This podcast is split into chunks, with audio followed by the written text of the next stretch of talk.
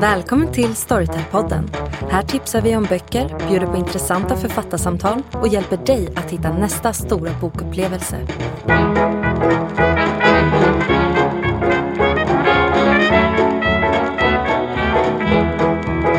Hej Angelica! Hej Jenny! Nu är vi tillbaka igen. Äntligen! Yay! Mhm. Ja. Hur eh, har du haft det? Jag har haft det bra. Eh, Jag har hunnit läsa en del. Bra. Mm. Det är inte alltid jag hinner med det känns det som. Nej. Och du? Jag har haft det bra, men jag har inte hunnit läsa så mycket. Nej. Men jag har ändå lyssnat, jag har lyssnat på en del Mm. som jag vill tipsa om i alla fall. Bra. Mm. Vad ska vi prata om idag? Idag ska vi bland annat ha en intervju med Per J Andersson va? Precis. Som har skrivit New Delhi Borås. Eh, med undertiteln Den osannolika berättelsen om Indien som cyklade till Sverige för kärlekens skull. Mm. Det var en jättehärlig intervju. Mm. Men det tar vi lite senare. Japp. Först ska vi prata om någonting helt annat. Mm. Thrillers.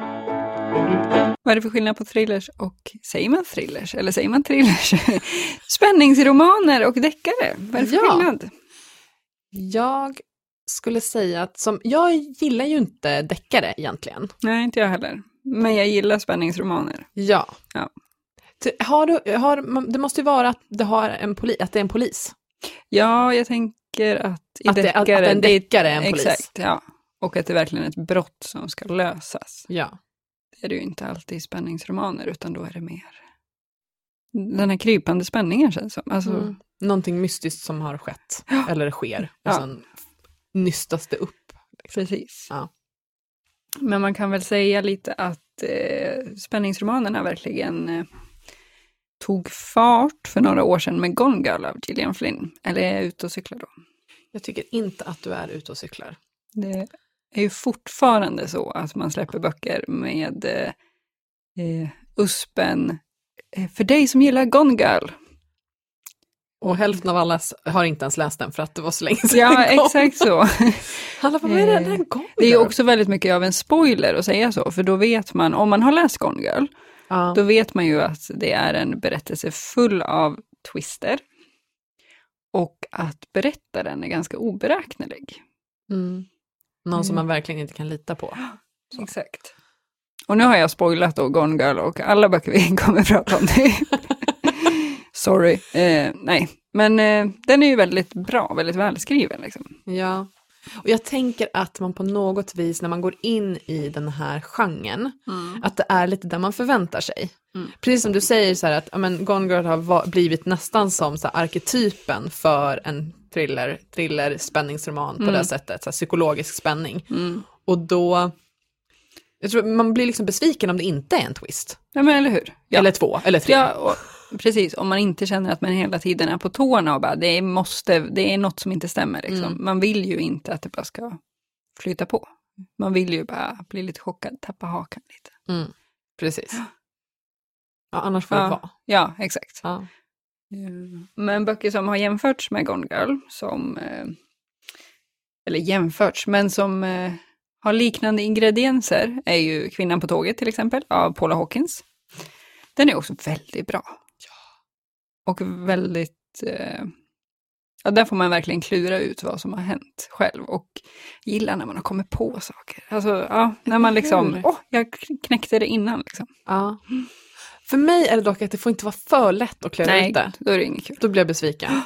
Det är, en, det är en svår balansgång för författare att göra mig glad, eller göra mig nöjd. Så här, det ska vara lätt så att jag kan lyxa ut det, men det får inte vara för lätt för då blir jag besviken på att författaren inte lyckas överlista mig. Exakt så. Mm. Ja.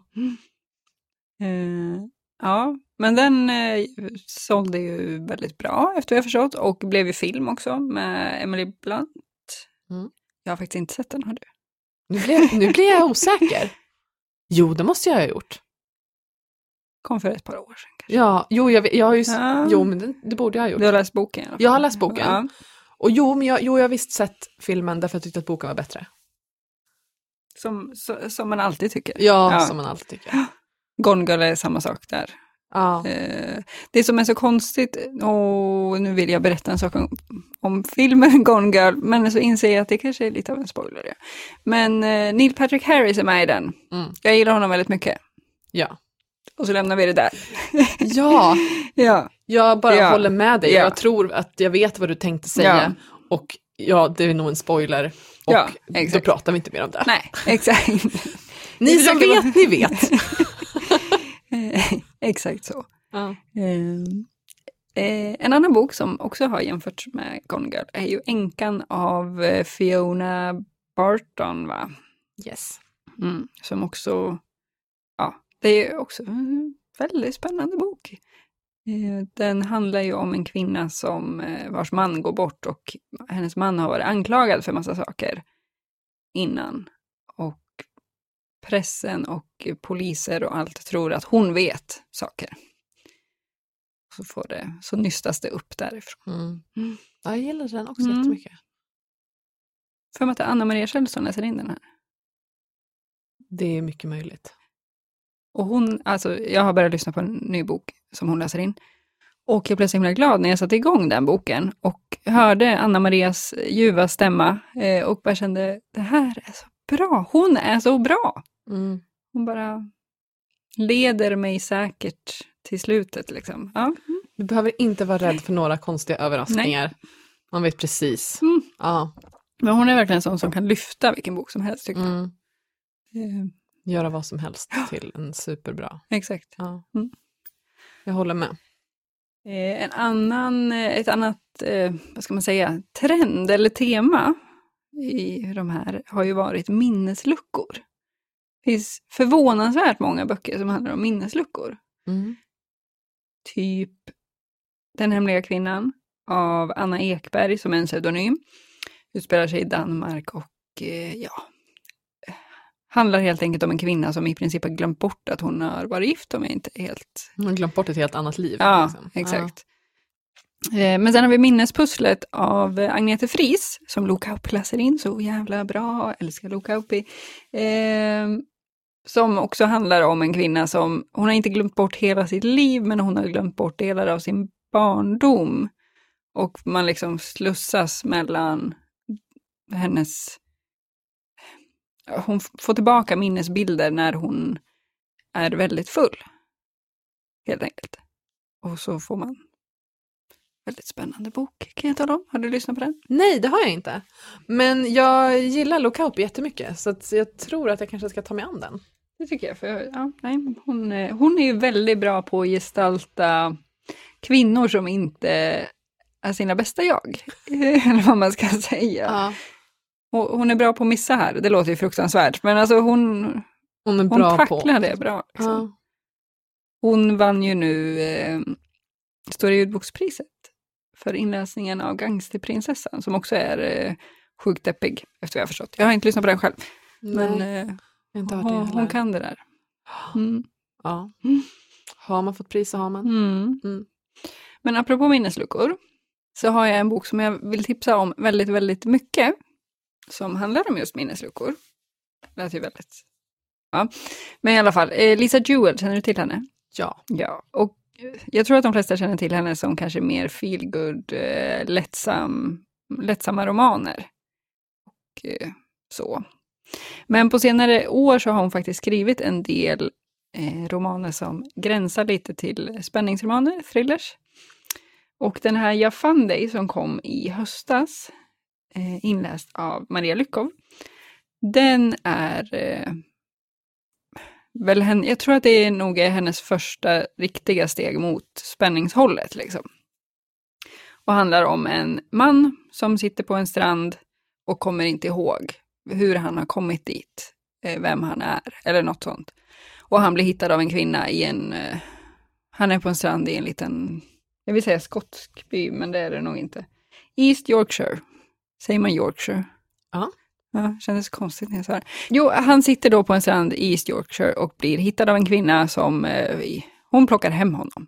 Och bara, du behöver ju äta. Och eh, där någonstans tar berättelsen fart. För att hon vill verkligen försöka hjälpa honom att komma på vem han är. Och samtidigt så får vi ett eh, jag tror den berättas ur ett till perspektiv också, ur en, eh, en kvinnas perspektiv. Och sen är det en del tillbakablickar. Så man får verkligen försöka pussla ihop, så här, men vem är vem i den här berättelsen och hur hänger de ihop? Eh, och så, den är väldigt spännande, men den är också ganska lättsam. Liksom. Mm, Jag har lyssnat på den också. Mm, Jag håller du? helt med. Jag gillar att den är så... Att den är spännande men ändå lättsam, precis som du sa. Mm. Och att det är... Man behöver inte... Alltså det, det kräver inte att du har 100% liksom, kom, koncentration Mm. hela tiden. För att det är, man, följ, det, man följer med så lätt i berättelsen. Mm. Jag tycker att den är väldigt snyggt skriven. Mm, jag håller med. Perfekt liksom. Perfekt som ljudbok. Mm, för det brukar ju bli, det kan ju bli lite krångligt med olika perspektiv och sådär. Eh, när det är samma uppläsare och det är tidshopp och så, men jag tycker att den här funkar liksom. Man, man är, hänger med på vem som berättar hela tiden. Mm. Mm. Vad har du för tips med dig idag? Jag har, jag tänker att jag tar en som är lite så här minneslucka eh, relaterat Mm. till en början. eller eller till, till att börja med i alla fall. Och det är En sista utväg av Federico Axat, Mhm. som är inläst av Martin Wallström, Vår favorit. vår favorit. Mm. Ja, den är en fantastisk inläsning. Men det är också en jätte, jätte, jättebra bok. Mm. Eh, jag... Det, den börjar liksom, det handlar om en man som heter Ted McKay. Och han, han, liksom, han har allt, han har en sån fantastisk hustru, han har två barn, allting är frid och fröjd. Men boken börjar med att han ska ta livet av sig. För att han har eh, blivit diagnostiserad med en hjärntumör. Och då för att eh, han, hans barn och hans fru inte ska behöva hantera att han blir sjukare och sjukare och sådär, så ska han ta livet av sig då istället. Men så knackar det på dörren när han sitter och ska eh, skjuta sig själv. Och till, till slut, eh, efter mycket om och men, så släpper han in den här mannen då som står utanför. Och den här mannen säger då att, ja men om du, eh, det här blir ju jättejobbigt för dina, dina nära och kära liksom att hitta dig, så här att du har tagit livet av dig. Men om du dödar två andra män istället, så kommer någon annan att döda dig, så att det ser ut som ett mord, och det kommer bli lättare för din familj att hantera. Och då är då att han ska döda en person som har gjort någonting jättedumt, som har blivit, som har kommit undan efter att han har misshandlat och dödat sin tjej. Han ska skipa rättvisa. Han ska liksom. skipa rättvisa som inte har liksom blivit Mm. skipad Mm. tidigare.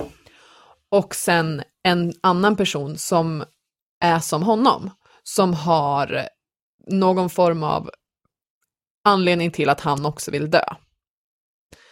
Så att, och sen då ska det vara någon annan då som dödar honom sen. Ja.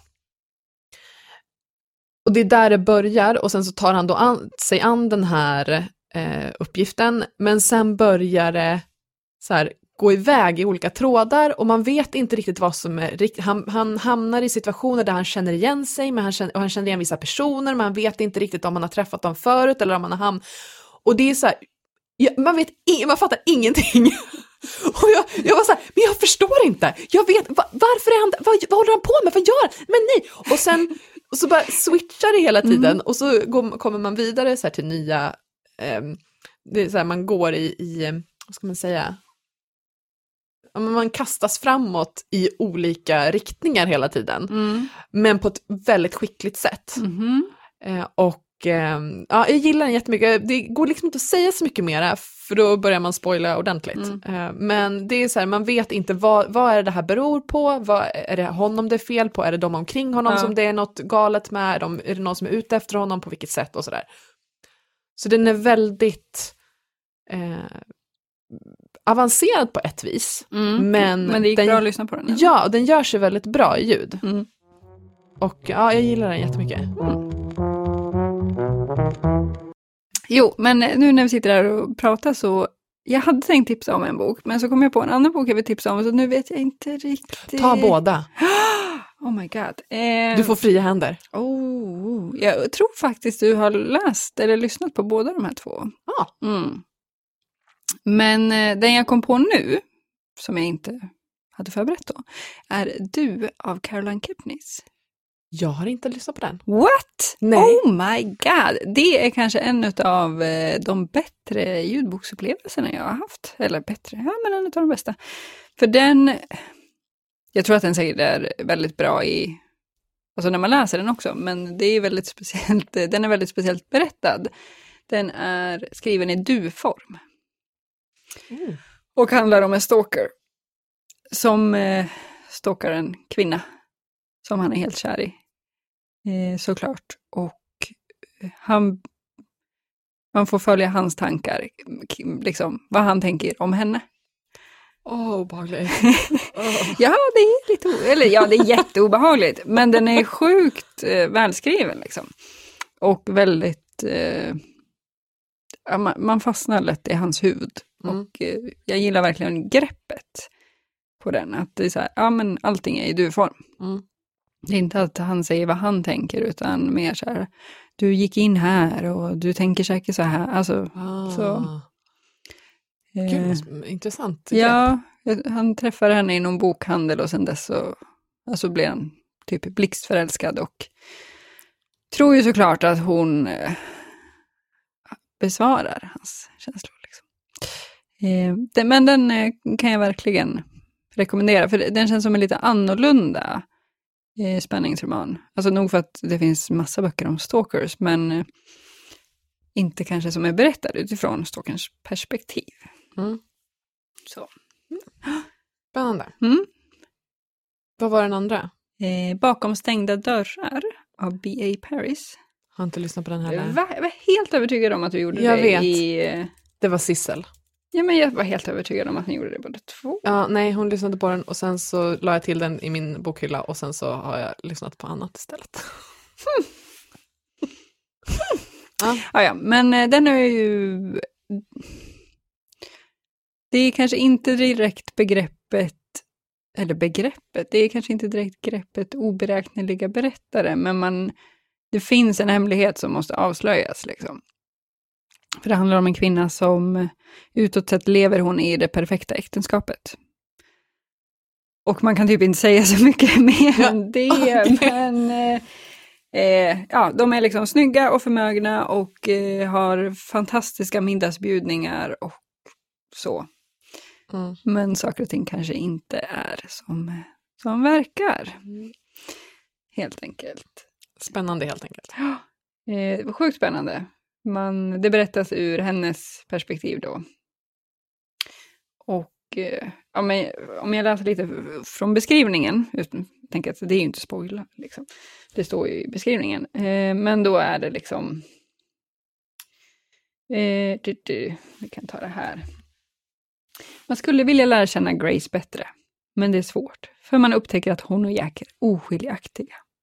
Vissa skulle kalla det för riktig kärlek. Andra undrar kanske varför Grace aldrig svarar i telefonen. Eller varför hon aldrig kan komma och ta en kopp kaffe fast hon inte jobbar. Hur hon kan laga sån enastående mat och ändå vara så slank. Eller varför hon aldrig verkar ha någonting med sig när hon går ut ur huset, inte ens en penna. Eller varför det sitter skyddande ståljalusier för alla fönster på bottenvåningen. Vad är det egentligen som händer bakom de stängda dörrarna? Ah, gåshud! Mhm. Alltså den är ja, Ja. riktigt bra. Mm. Eh, Och har typ legat på topplista sedan den kom ut i november. Eller något. Jag får helt December. enkelt bumpa Mm. upp den i min lyssningslista. Gör det. Mm. Den eh, Kerstin Andersson som läser in och hon är också sån här trygg inläsare tycker jag. Mm. Man vet att hon, hon kan göra det här bra. Liksom. Mm. Härligt. Jag har ju lyssnat på en bok som än så länge bara finns på engelska, Mhm. men den kommer att komma ganska snart nu i april på svenska. Mm. På engelska så heter den Behind Her Eyes. Bakom hennes ögon kommer den heta på svenska och är skriven av eh, Sarah Pinsborough. Mhm. Det här är en bok som lanserades med under hashtaggen WTF that ending. Alltså, what the fuck that ending. Ja. Mm. Och Det är jätteroligt. jag vet, jag tyckte det var helt fantastiskt. Jag var älskade den hashtaggen. Och eh, var sådär att jag kände att när, när jag började lyssna på den så eh, det, det handlar liksom om, det handlar om en man kan, man kan egentligen inte säga så jättemycket om storyn för att då kan, det kan, jag tänker att det kan ses som spoilers. Mm. Så att jag det, det som det kan man kan säga är att det är tre personer som man får följa, Mm. tre olika perspektiv. Det är Louise, eh, David och Adele. Eh, Louise och David eh, jobbar tillsammans och Adele är Davids fru. Och så får man följa dem i relation till varandra på olika sätt. Och eh, ja, det, det handlar liksom om att det Louise träffar David under en kväll innan hon vet att de ska jobba tillsammans och innan hon vet att han har en fru. Eh, De kysser varandra och han är så här, nej jag, jag kan inte och sen så delar de på sig och sen upptäcker hon dagen efter att jaha, det här är den här nya läkaren som har börjat jobba eh, på mi, där jag jobbar. Eh, oj då, det blir jättejobbigt det här. Men, och, men sen då... Grey's Anatomy tänkte jag på. Ja, lite grann Oops. kanske. Ja. Ja. Oops. Eh, och sen så får man då följa, och sen eh, skapar hon en, Adele, eh, alltså Davids fru, träffar Louise och de bildar en, liksom de får en relation till varandra. Och sen så är det då hur de, liksom de här tre personerna förhåller sig till varandra och hur deras relationer till, till varandra utvecklas. Och jag var sådär att jag, jag, jag kände väl när jag började lyssna att jag sa, ja men det här, okej, ja men det här är spännande. Mm. Och sen så blev det bara mer och mer spännande och jag kände att, men gud vad är det som händer och varför är det så här och vem är det så, Mm. ja. Och sen trodde jag att jag hade klockat slutet. Mm. Jag bara, nu vet jag exakt vad som kommer hända. Och då blev jag lite besviken. Ja, du gillar ju inte det. Nej. Nej. Och så var jag så här, åh, ja ja, så här. Och så var- fortsatte jag lyssna. Och sen fick jag ändå den där hashtaggen på slutet Oh i huvudet. God. Ja, Det är ju bra betyg. ändå. Ja, men Eller jag- liksom, ja. jag var så här, jo fasen, de fick mig på slutet. Jag måste ju lyssna på den här Ja, det måste för du. att se liksom. Ja, Ja. och nu kanske jag sabbar, så kommer, all, kommer alla gissa, eh, eller tycka att eh, Det var ju inte... ingen... Ja, precis. Ja. Men för mig i alla fall så var det så att jag trodde att jag hade liksom listat ut det. Mm. Och sen när det verkligen kom, slutslutet, Mm. då var jag så här, ah! Ja, Så, mm. så den, eh, ja, så jag lyssnade på den på engelska, Behind Her Eyes, Mm. eh, inläst av ett gäng personer. Jaha, kul. Det tycker jag om engelska Eller hur? ljudböcker. ändå. Ja, jag gillar det också. Mm. Eh, bakom hennes ögon har jag inte fått några, någon inläsare än, Nej. men det kommer väl Eh. dyka upp snart. Jag kollar på den på vår kommande lista nu. Mm. Första meningarna i beskrivningen är, beskrivningen är, lita inte på någon och vad du än gör, avslöja inte slutet. Och det har jag inte gjort. Nej, nej, inga spoilers. Inget spoilers. Sen måste jag även få bonustips om en bok som jag lyssnar på just nu, Mhm. som jag inte har kommit helt igenom än, men som jag helst av allt skulle vilja gå iväg och lyssna på nu. Istället för att... Jag tycker Lite om... otrevligt. Jag tycker om att podda, men just nu så är den här väldigt spännande. Eh, Den heter Floden av natten, eh, skriven av Erika Ferencik. Och inläst av Anna Maria Kjell. Trevligt. För jag kände exakt samma sak som du beskrev tidigare när jag började lyssna. Just det, det är hon som läser in den här. Och så var jag alldeles lycklig. Ja, Ja. alldeles lycklig hela första halvtimmen och bara åh, så mysigt. Trots att det är ganska obehagligt. Det, det handlar om fyra stycken, antar att de är barndomsvänner. Mm. Eh, I alla fall så har de vuxit upp tillsammans eller varit tillsammans under väldigt stor del av sina liv. Men de bor inte längre nära varandra utan de är liksom utspridda över landet. Så det är Winifred, Pia, Rachel och Adele tror jag. Mm. Man får i alla fall, det är en av, en av, man får följa det, hittills i alla fall så har det bara varit ur Winifreds perspektiv. Och då är det att hon, en av de här andra tjejerna i gänget då, Pia, hon är väldigt äventyrlig av sig. Så när de ska göra, eller ut och åka på semester tillsammans så vill hon ofta säga, ja men vi åker, gör, vi hoppar ut från det här berget, vi gör det här och så åker, Mm. och nu ska de åka forsränning uppe mitt ute i ingenstans i Maine. Det kan aldrig gå bra. Nej, nej, nej, nej, nej. Eh, och det är väl det som det blir också. Eh, och Eh, de, eh, de ska ha någon, det är någon guide som ska hjälpa dem där, någon snygg ung kille som kör ut dem i skogen och så ska de upp där och leta upp den där floden och ut. Och hittills har det bara varit en, har det varit liksom en scen som verkligen slår an det här som jag, som jag tror att anledningen till att jag gillar den här och var sugen på att lyssna på den här, det är den här känslan av att vara övergiven i ödemarken. Du gillar det eller? eller liksom? Ja, nej, men jag, jag vet jag fascineras av tanken på att klara mig själv. Ja, okej. Mm. Och också, Robinson sökte det? ja, Nej, kanske, mm. nej. Usch. Ja. Nej. Mm. Fast jag gillar, jag, så här, gillar ju tävlingsmomenten. jag kanske skulle kunna kan vara med lite grann. Ja, Ja. nej men just den här känslan av att så här, du kan inte, du måste överleva här ute, mitt ute ingenstans. Och du är helt ensam, du är utlämnad till dig själv. Och hittills har det varit just en scen så här, där hon tappar bort de andra. Och bara, jag vet inte vart jag är någonstans, jag vet inte vart de är någonstans, jag hör dem inte, jag ser dem inte. Och den, det obehaget som, som eh, författaren beskriver så, åh, det är så påtagligt att det bara säger ont i mig när jag lyssnar på det. Men det är så sjukt spännande. Och ja, så jag ser väldigt mycket fram emot att gå tillbaka och lyssna klart, klart, klart på den. Ja, vi får väl runda av då. Ja, precis, nu är det dags att gå. Ja. Ja, spännande. Ja, ja. Tycker det är lite läskigt med naturen. alltså. Men ja, mm, mm. Men jag tror det är ju, dess, det är ju Ja. därför det är eh, spännande. Ja, absolut. Du kan dö. När som Ugh. helst. Mycket konstiga ljud idag känner jag att jag har gjort. Men, ja. Ehm, Ja, ja, Trevligt. Det blir mycket trevliga saker för Johan att klippa ihop sen. Mm, mm. Men eh, ska vi ta och lyssna på någonting lite, eh, lite gladare? Ja, Ja, det tycker jag. vi kör intervjun. Ja. Välkommen hit Per J Andersson, författare till eh, New Delhi Borås, eh, den osannolika berättelsen om Indien som cyklade till Sverige. Mm, tack, kul att vara här. Vad kul att du ville komma. Kan du inte berätta lite om boken och eh, om dig själv? Ja, ehm, om man börjar med mig själv då, så, och mitt förhållande, varför det blev en bok från just mig, Mm. så är det inte, det är aldrig en slump någonting här i livet, utan det är så att jag har sen jag var egentligen tonåring nästan haft ett väldigt stort intresse för Indien. Den här boken utspelar sig till stor del, inte bara, men till stor del i Indien. Den börjar där kan man säga.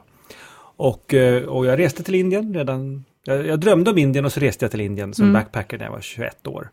Och, och sen som journalist har jag fortsatt att resa dit om och om igen och skrivit massor.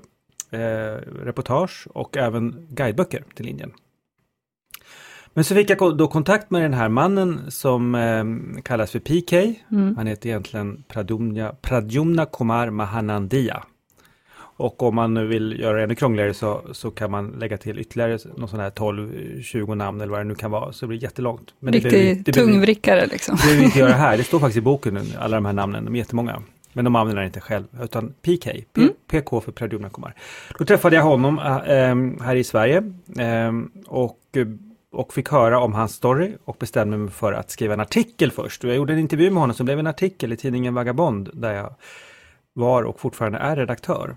Ehm, men sen så tog det ett tag och så följde jag med honom på en resa till hans hembygd, till hans hemby i östra Indien. Och, eh, och då var det massa saker som föll på sin plats. Att, Gud, vilken fantastisk historia det här är. Och ingen har skrivit en bok. Mm. Eh, Däremot var det faktiskt folk där, jag träffade en kvinna där, en litteraturforskare som skrev på det lokala språket Oria. Som sa att hon skulle göra en bok om PK.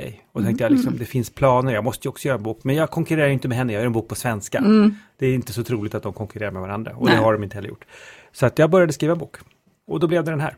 Ja, vad kul. Som blev klar 2013 först på svenska. Mm. Och kom som ljudbok förra året med. Björn Kjellman som inläsare. Precis.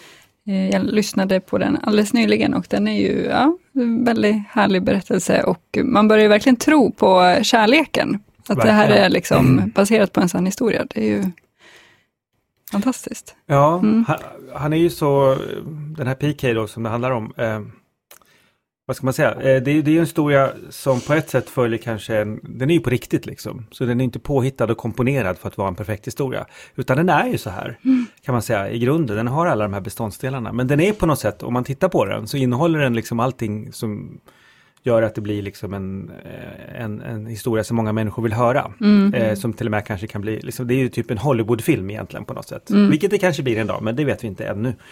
Men för att det är liksom, han, han föd, det är mot alla odds, det är en sån historia. Han föds ju kastlös, mm. som man sa förr, oberörbar, eller som man säger i dagens Indien, dalit. Mm. Alltså längst ner på botten kan man säga i kastsystemet. Oberörbar handlar ju om att liksom då de högkastiga indierna, braminerna, prästkastet, inte ens vill komma i närheten av honom. Om han då, han och alla andra som kallas daliter eller oberörbara, nuddar någonting som är deras eller någonting som är heligt, ännu värre, då blir det besudlat, besmutsat på ett andligt sätt och mm. måste liksom renas. Det är väldigt liksom förtryckande struktur naturligtvis, att man har en religion där där vad det nu kan vara 15-20 procent av befolkningen då som är daliter då, liksom är på något sätt andligt orena. Mm. Eh, om man, men, men, men, men nu är ju Indien ett, liksom ett, ett, land i förändring så att alla människor beter sig inte så att man skyr de oberörbara längre. En gång i tiden var det nog så, mm. men idag så, så, så, så gamla hierarkier och fördomar och liksom tänkesätt är på väg att förändras. Långsamt förvisso. Men hur som helst, han blev väldigt liksom, han fick känna av det här i skolan liksom. Att de andra eleverna ville inte liksom sitta i närheten av honom. Om han rörde vid deras, till exempel, de hade en, en historia i boken är att de odlar, har ett trädgårdsland i skolan. De odlar i, i skolan och tomater och sånt. Och så råkar han komma åt grönsakerna. Mm. Och plötsligt bara läraren, läraren blir helt vansinnig och får ett vansinnesutbrott och säger nu är allting förstört, nu är allting besudlat, du har rört vid dem. Liksom. Nu kan du lika gärna ta dem, ta med dem själv och så häller han tomaterna över honom. Så här otroligt liksom, förnedrande massmobbnings mm. eller mobbningsgrej som då läraren gör liksom. ja. inför de andra eleverna. Och så där höll det på liksom, kan man säga. Så det är verkligen mot alla odds. Och sen så, som berättelsen vi behöver inte ta allt på en gång, men, men den, sen händer det ju massa positiva saker. Och därför tror jag, när man läser den så blir man ju så extra glad. Mm. Jag menar, någon som är född med en guldsked i munnen och det går bra för, det är inte lika spännande. Nej. Det är liksom, det är förväntat, ja, ja, ja. Han, hans pappa var ju kungen liksom. Mm. Sådär. Men, men nu är det inte så. Utan han är född på samhällets botten. Man, man uh, håller ju verkligen på PK, liksom. Att man ja, vill att det ska det gå bra ju. för honom. Ja, mm. verkligen. Men du, det känns som att du har en, en vilja att så ge en nyanserad, en mer nyanserad bild av Indien än vad vi kanske har i väst överlag.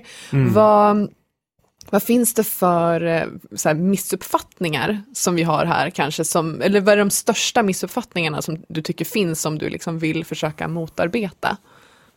Jo, det finns ju flera sådana, sådana liksom, ganska rigida uppfattningar i väst om Indien. Och en är ju att kanske då att kastsystemet är, som jag nu just berättade om, det är fruktansvärt förtryckande mot många människor på flera sätt.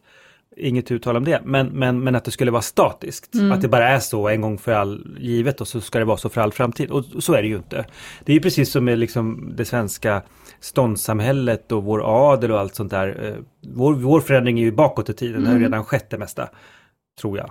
Eh, men, men, i Indien, liksom kanske det som skedde i Sverige på 1700-1800-talet sker nu. Liksom, den här mm. frigörandet liksom, från det gamla tänkandet i olika samhällsklasser, stånd som är, som är fasta så. Mm. Um, så att det är en sak då, att det sker en förändring och det sker hela tiden. Mm. Om, om jag har åkt till Indien varje år nu sedan 1983 i många år. Och, liksom, och, och, och kommer man tillbaka, det är liksom att snabbspola en film. Liksom på ett sätt kanske man egentligen ser mer än de som bor där. För dem, för dem är det bara, allting bara flyter på. Mm. Men om man kommer med ett års mellanrum, då, då, ser man ju skillnaderna. Här har någonting hänt liksom. Mm. Här har det förändrats. Och det är sånt som har förändrats i många fall till det bättre. Eh, många säger att det inte går tillräckligt fort och det är ju sant. Men så länge det finns förtryckta människor går det inte tillräckligt fort. Och det finns definitivt många förtryckta fortfarande. En, an, en, och en annan, en annan liksom då sån här myt om Indien, det är liksom att också att eh, kanske då ekonomiskt, att liksom det, de fattiga är fattiga och kommer aldrig vara något annat och de rika är svinrika och, och, och de kommer inte vara något annat heller. Eh, och, och, samt är ju att det är enorma klassklyftor i Indien mellan rik och fattig. Men hela tiden så, så rör det på sig. Det förändras, liksom medelklassen har växt. Det är den stora nyheten i Indien. Alltså att Indien har genomgått en liknande utveckling som Kina. Från att 70-80 levde under fattigdomsgränsen och var väldigt fattiga under, och många av dem också undernärda för bara 30-40 år sedan.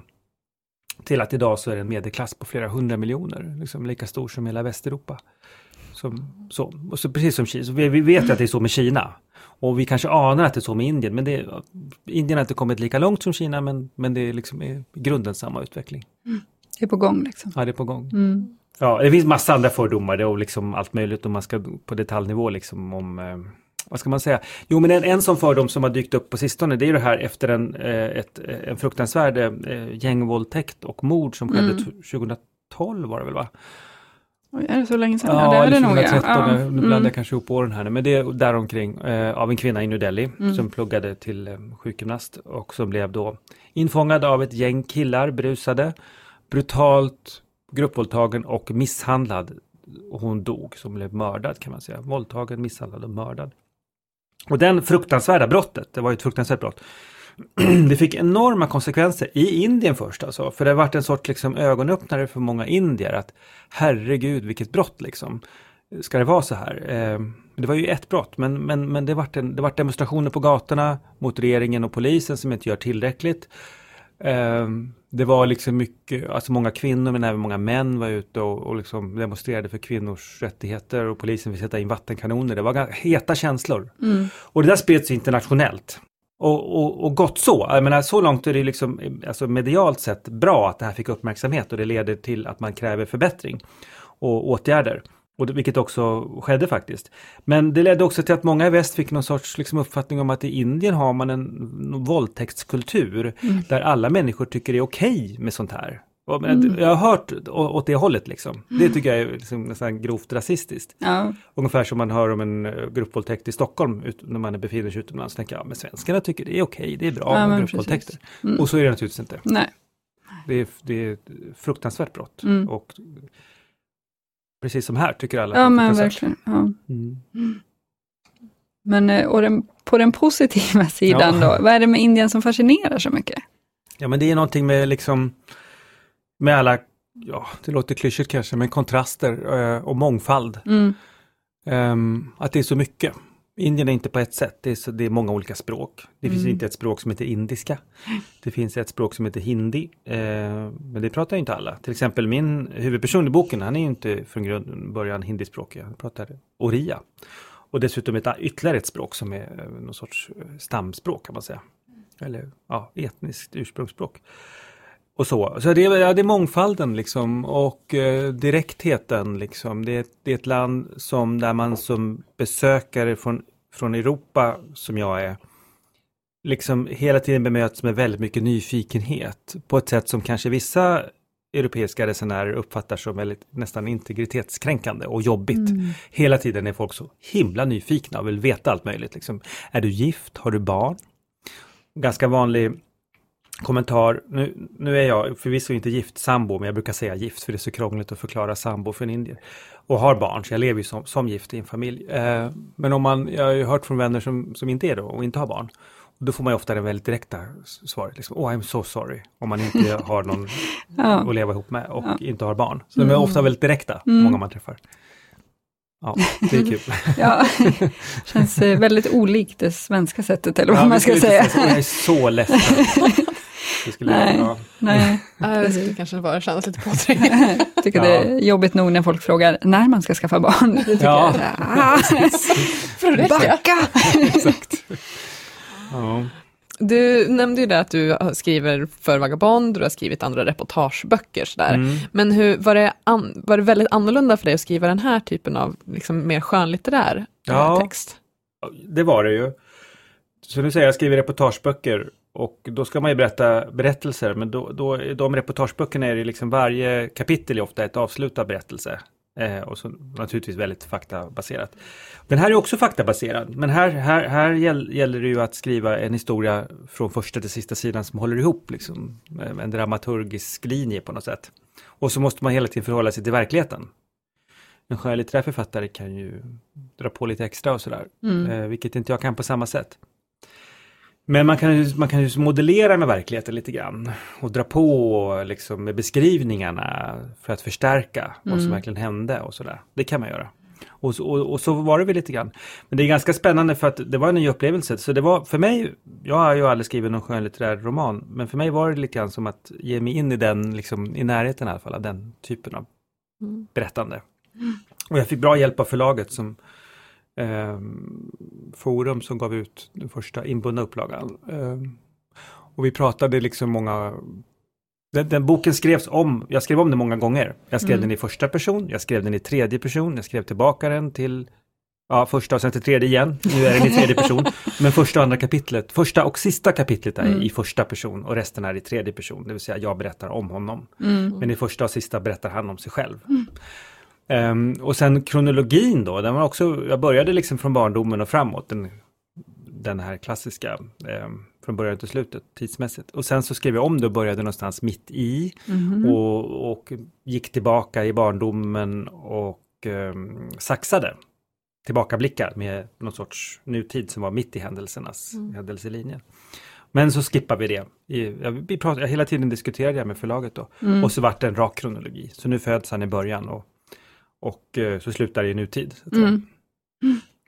Verkligen en eh, process. Liksom. Ja, jag blev så otroligt fascinerad av hela den här ödestanken. ja, Eh, och att han verkligen har en, en bild av att han, han har någonting som väntar på honom. Det är så här, det här kommer att hända mig och det jag bara, han bara förbereder sig på att snart Ja, så, ja. så här, hur ser du på den typen av livsinställning? Ja, jag tycker den är jättespännande. Jag kan inte säga att jag själv tänker så i mitt liv. Jag kommer från en helt annan idétradition, en liksom rationell, logisk, Mm. förnuftsmässig västerländsk tradition och så är jag själv heller inte särskilt religiös. Så att jag, jag är egentligen tvärtom. Mm. Men jag, jag tycker det är väldigt fascinerande att få ta del av den synen på livet som Mm. han har. Och som är ganska typisk indisk. Jag ska inte säga att alla indier har det eh, superstarkt, men, men mer eller mindre faktiskt. Han kanske har det lite starkare än andra. Men, men det är verkligen så. Men alltså nu säger han får ju höra, eller han, inte, till och med hans föräldrar får höra när han hålls upp som nyfödd bebis, att här har vi en bebis. Han kommer att gifta sig med en kvinna som inte kommer från byn, inte från distriktet, inte från landet ens, utan från utomlands. Och hon kommer vara musikalisk, vara född i oxens tecken och Mm. äga skog. Eller djungel om man uttrycker det så. Mm. Ungefär så. Och det, och det byggde på astrologi. Det var ju ast- byns astrolog som såg det i stjärnorna när han tydde stjärnorna. Så, så skulle det bli för den här bebisen. Sen växte ju han upp med den här profetian. Mm. Och hela tiden hade den i bakhuvudet. Kanske st- starkare än många andra indier. Alltså det var så. Liksom. Och jag ska inte avslöja hela handlingen men, men, eh, men det går väldigt mycket åt det hållet Mm. kan man säga. Som profetian i boken eh, förutser. Det Mm. går väldigt mycket åt det hållet. Och det kanske blir en självuppfyllande profetia till slut. Man har det, då letar man det Ja, men precis. och får det. Det kanske inte är helt fel ändå.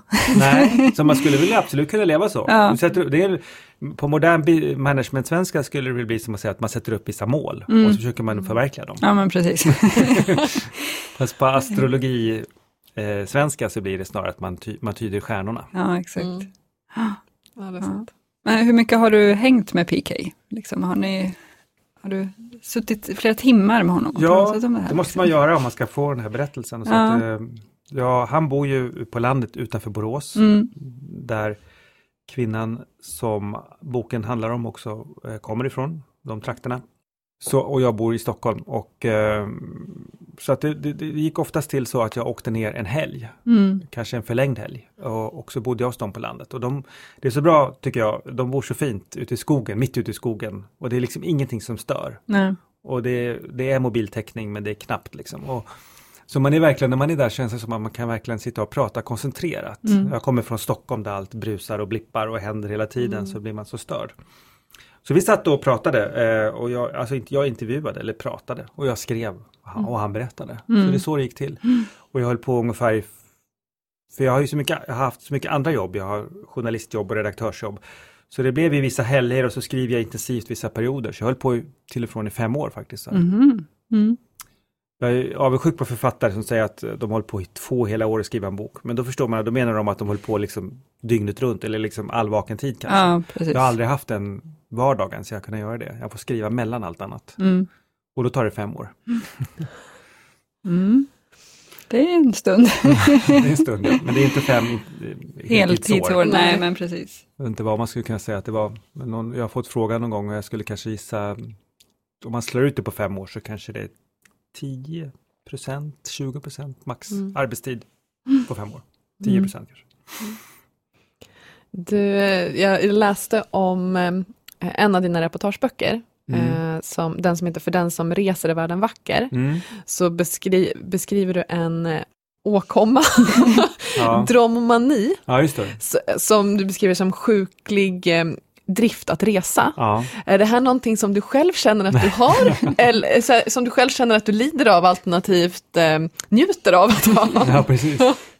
Ja, men det där är en rolig, eller ro, ja, jo, faktiskt ganska rolig diagnos som uppkom i slutet av 1800-talet. Eh, den har även någon annan, eh, jag vet inte om man uttalar det på franska, fygg eller så, flykt. Eh, och, eh, och det vart en diagnos när det var liksom människor betedde, betedde sig asocialt och bara hela tiden bara ville flydde liksom. Ah. Och det, det fanns ju ett känt fall i psykiatrihistorien från 1880-talet som heter Albert Dada som det skrivits en doktorsavhandling av, som led av den här sjukan då.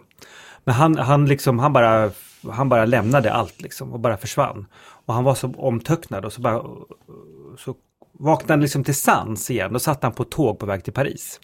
Och eh, ungefär, så att det var ju liksom faktiskt ett sj- sjukligt flyktbeteende. Och så reste han så på det sättet. Och jag skulle säga, jag har inte det på, sjukligt på det sättet. Men absolut ett begär. Mm. Det kan man säga. Det är väl likheterna då. Mm. Ett begär av att, eh, att resa, att röra på mig hela tiden. Mm. Det kan man väl säga. Eh, det kan väl ha vissa effekter, det avspeglar sig väl på mitt liv. Men jag tycker inte att jag lider av det. Jag tycker snarare att det är ett, ett lustfyllt begär. Mm. Tur det. Ja. Eh, Men för de som har lyssnat på boken eller läst boken och Mm. eh, känner sig väldigt eh, intresserade av Indien nu, vad, vad ska de läsa härnäst? Liksom? Har du några tips? Eh, ja, absolut. Det finns jättemycket bra litteratur om Indien, från Indien, av indiska författare men även av andra. Alltså, ehm, för min del så började det nog med eh, Salman Rushdies Midnattsbarnen Mm. från tidigt 80-tal. är det. Den fick jag också Bookerpriset och ehm, jag tycker det är en fantastisk bok. Och den, den, eh, den påminner om min bok på så sätt, det låter förmätet, den är ju en fantastisk bok. Men, men att, att den tar in mycket verklighet. Men eh, där jag stannar i verkligheten och berättar eh, några, så att säga, en- den här Pikays historia i, Mm. i den indiska kontexten. Det händer saker liksom i eh, Indira Gandhi blir avsatt och det blir undantagstillstånd och det händer massa saker i verkliga livet som jag liksom är som en bård. För det pågår ju när han växer upp liksom. Men i Midnattsbarnen då så, så har han ju hittat på en historia om en, liksom, hans PK så att säga. Är en påhittad person, för det är en skönlitterär bok. Som dessutom har magiska egenskaper. Mm. Men han lever i den här väldigt, och när man läser den, man får reda på jättemycket om Indiens nutidshistoria. Som är sann. Alltså liksom den här hela bakgrundsbilden är helt sann. Men så är det då en magisk realism kan man säga. I det hela. Jättebra bok. Sen finns det mer eh, eh, nutida böcker, en bok från 90-talet som heter En ömtålig balans av Rohinton Mistry. Eh, som finns på svenska då. Som utspelar sig hos två fattiga textilarbetare i Bombay. Det låter inte så flashigt. Eh, men den är otroligt liksom gripande. Mm. Man, nästan, man skrattar och gråter liksom. Det är en sån bok liksom. Att ibland går det dåligt för dem och, man, och det är fruktansvärt ibland. Och då gråter man. Och sen ibland så är det så hoppfullt och det går bra liksom. Och man gläds med dem. Det är en enormt bra historia Mm. tycker jag. Det finns mycket mer litteraturtips att ge förstås. Mm.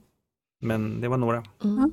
Vi har ju även en hel del av eh, några sådana här vagabondreportage som Ja. du har skrivit Ja, eh, nu som ljudböcker. Eh, och jag tror kanske till och med som man kanske kan Nej, jag tror, eh, vi har dem som ljudböcker. Just det.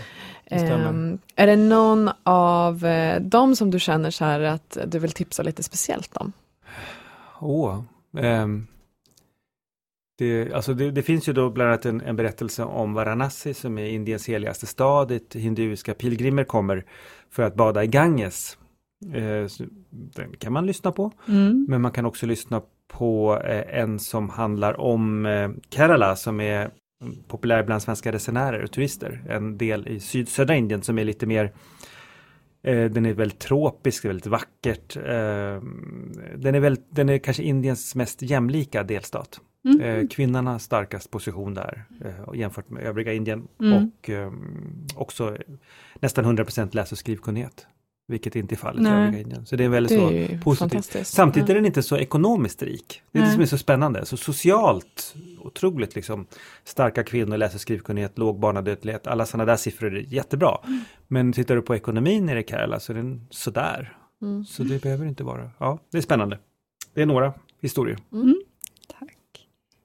finns det någon resa som du känner att alla borde göra någon gång i livet? Eftersom vi sitter och pratar om Indien nu så tycker jag naturligtvis att Indien är Ja, en sån resa. Och, eh, men man måste, eller vad ska jag säga, Ja, man, ska nog vara, man måste vara förberedd på att det kommer inträffa saker. Alltså inga obehagliga saker, det, det, förutom att man möjligtvis kanske blir lite magsjuk. Och det är en reell liten risk. Men risken för det är att du blir liksom lite dålig i magen under tre Ja, dagar, sen går det över. Mm. Alltså risken för någonting värre, den finns, men den är ganska liten. Mm. Nej, men jag menar att liksom det kanske inte är som man har förväntat sig.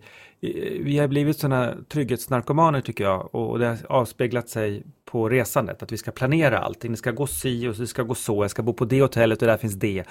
Och sådär. Eh, men- Och reser man till Indien kan du för all del planera sådär om du vill. Men, men sen händer det massa saker. Mm. Eh, du går ut på gatan och blir kontaktad av någon och om du hela tiden då bara har ditt mål i sikte att jag ska göra det här och bara slå bort allting.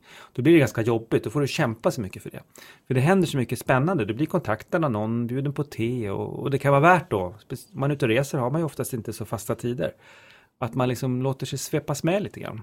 Det låter För- ganska härligt. Ja, i 99 fall av 100 liksom, eller i 99 fall av 1000 så, så vill de människorna som kontaktar dig liksom ingenting dåligt utan någonting gott. Mm. Eh, med, med, med reservation för att det också finns människor som vill sälja någonting dig, till dig Ja, bland de här okej. människorna. Så det kan man Mm. något högre procent. det, kan, hända. Så man måste ha viss kanske fingertoppskänsla eller så sensitivitet för det där. Mm. Men eh, rör man sig utanför turistorterna så, så minskar de där säljarna markant. Mm. Och är du ute på landsbygden i Kerala så, så finns det inte. Men det visst är du på stranden i Goa så, Mm. så, så är kanske en viss procent av de där som är så trevliga mot dig. De är ute efter att sälja en, någonting till dig. Jag hade varit körd tänkte jag säga. Alltså jag är så himla lättköpt åh, någon är trevlig, vad kul. så, De tycker om mig. ja. Ingen bekräftelsebehov här inte. Härligt. Mm. Tack så jättemycket för att du kom hit. Tack själv, kul att vara här. Tack för det Per. Den var ju, alltså den här boken var himla bra. Jag, gillar, jag blev liksom glad av den. Jag tyckte, jag tyckte att det var jätteroligt att prata med honom för Mm. att jag fick en sån... Jag tycker att man får sån insyn i Indien. Mm. Både genom att prata med honom men också genom boken. Mm. Jag tyckte det var jättespännande. Ja, det var sjukt osannolik berättelse. Eh, nu ska du få tipsa om NYA.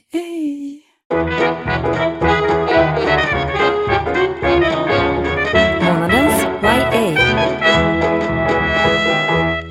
Jag vill tipsa om The Poet X av Elizabeth Acevedo. Som är, jag skulle vilja säga prosalyrik. Lite i alla fall. Mm, Även, om den, med. även om den känns kanske mer sammanhängande, mer åt prosahållet än lyrikhållet, men det är ändå ganska mycket, Mm. ehm, det är ett väldigt poetiskt språk, även om det är en väldigt härlig sammanhängande berättelse också. Vilket är ju det jag älskar med prosalyrik. Så att, eh, det här är en så otroligt fin berättelse. Eh, och jag har sagt det förut, jag säger det igen, älskar syskonrelationer. Huvudkaraktären i den här boken heter Xiomara. Hon kallas för X. Hon har en tvillingbror som, som jag nu inte ens kommer ihåg vad han heter på riktigt, för att hon kallar, heter han Xavier? Xavier. Ja, jag tror Som det. Xavier. Xavier kanske de säger, ja. ja. Mm. Ja. Eh, han, men för att han, det var det, jag kunde inte komma ihåg vad han hette därför att hon kallar honom inte för det namnet utan hon kallar honom för Twin. Mm. Och jag tycker det är så fint. Men det, det man får följa då eh, X, eller Xiomara, eh, i eh, hon är född och liksom upp, växer upp i Harlem och försöker hitta sig själv Eh, Och gör det genom att, alltså hennes, hennes mamma vill, väl- det börjar ganska tidigt med att hennes mamma vill att hon ska konfirmeras. Och hon är inte alls särskilt sugen på det. Hon känner sig inte särskilt troende. Hon förstår sig inte på kyrkans alla konstiga regler och eh, är ifrågasättande och vill sätta sig på tvären. Men, men hon gör det ändå, men samtidigt så hittar hon till Poetry Slam genom en lärare, som hon, en ny lärare som hon får. Och sättet som det här öppnar upp för henne och låter henne uttrycka sig själv, sina känslor, eh, människorna omkring henne, deras, hur, de, hur hon relaterar till dem och hur hon relaterar till både till dem och till sig själv. Det är så himla, himla fint. Och eh, hur hon, man får liksom följa hur hon känner att, eller hur hon, hur hon upplever att hon känner sin bror, men att det kanske inte riktigt är det som hon tror att det är. Eh, Alltså, att deras relation är stark, men hon, det finns saker med honom som hon inte vet. Mm. Och det är så otroligt, otroligt fint Mm. att se den här historien nystas upp. Jag håller med. Jag lyssnade på den i helgen och eh, helt otippat låg jag i sängen och grät eh, i slutet. Jag trodde inte att jag skulle göra det, men eh. Och den är liksom väldigt, den är väldigt kort, mm, bara tre, tim- tre och en halv timme. mm, Det kan man ta på en eftermiddag och Mm. unna sig mm. den här fantastiska historien. Ja. ja, det är fantastiskt. Den är ja, sjukt bra. Då så, Vi klarar det. vi är klara. Tack och hej. Thank you.